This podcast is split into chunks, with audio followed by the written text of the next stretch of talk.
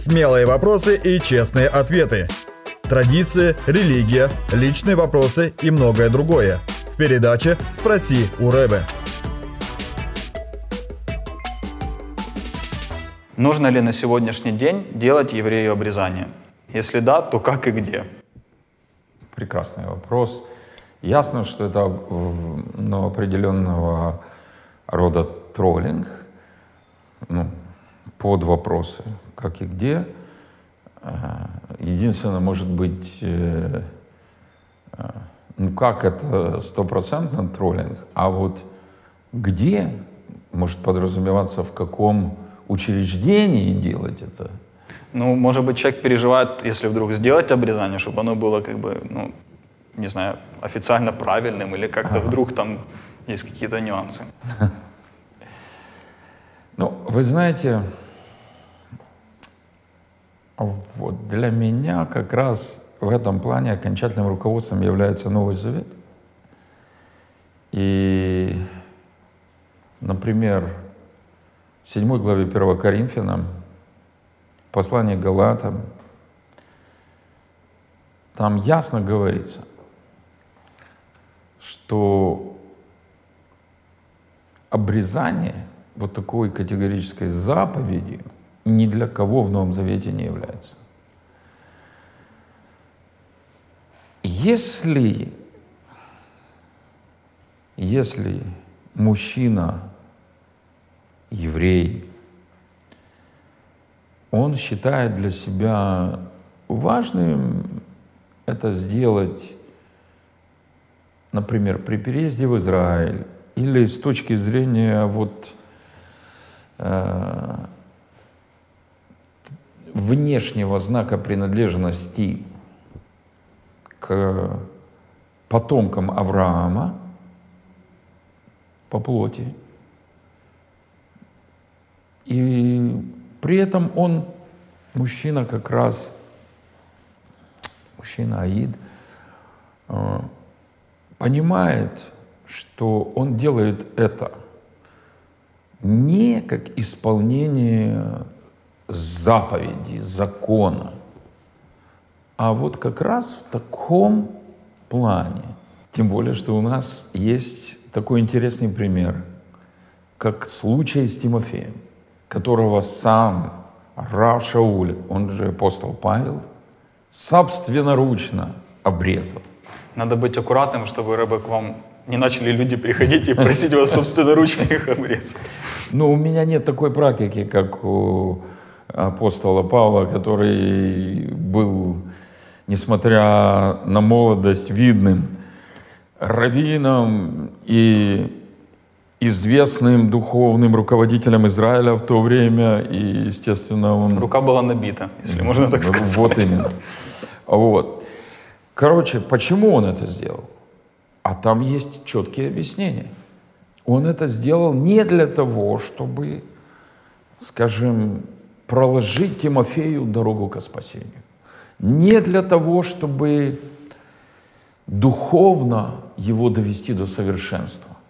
Не для того, чтобы Тимофей погрузился в глубины новозаветнего еврейства, а ради тех евреев, которые были в тех местах диаспоры. Кстати, это было не на земле Израиля, не в Иудее, не в Галилее, а это было в диаспоре, в Галуте.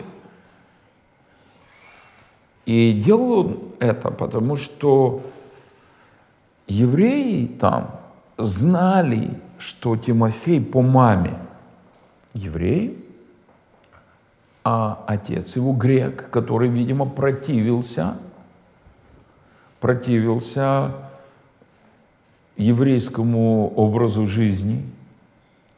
И именно еврейскому образу жизни, да. И, скорее всего, он также был неверующим в Иешуа, а верующими была мама Тимофея и бабушка его. Об этом было известно. И ради вот как раз еврейского сообщества, чтобы не было никакого преткновения для них он сделал Тимофею обрезание. Потому что в то время, в то время все евреи были иудеями. Очень интересный момент. Да. Все евреи были иудеями, и все мужчины, соответственно, были обрезаны. Это был синоним. И мы в Новом Завете видим, что обычно по отношению к евреям употреблен термин Обрезанные. обрезанные либо иудеи. Основные термины обрезанные либо иудеи. Сейчас ситуация совершенно иная. Сейчас эм, ну, до сих пор подавляющее большинство евреев, они не являются верующими иудеями ни в одной из разнообразных ортодоксальных деноминаций. Но, тем не менее, в Израиле большинство мужчин-евреев, они обрезаны, потому что буквально на восьмой день после рождения это как, ну, вот такой вот обычай. И, например, для мужчины-еврея, который идет в баню или идет в бассейн и переодевается в Израиле, если он не обрезан, возникают определенные проблемы. Сразу те, которые другим израильтяне видят, о, это или гость, или не еврей вообще. Даже среди светских, да, евреев? Светских, да. Интересно. Поэтому вот, ну, это один из примеров. Один из примеров. Вот. Но никакой обязаловки ни для кого, даже для евреев в обрезании в Новом Завете нет.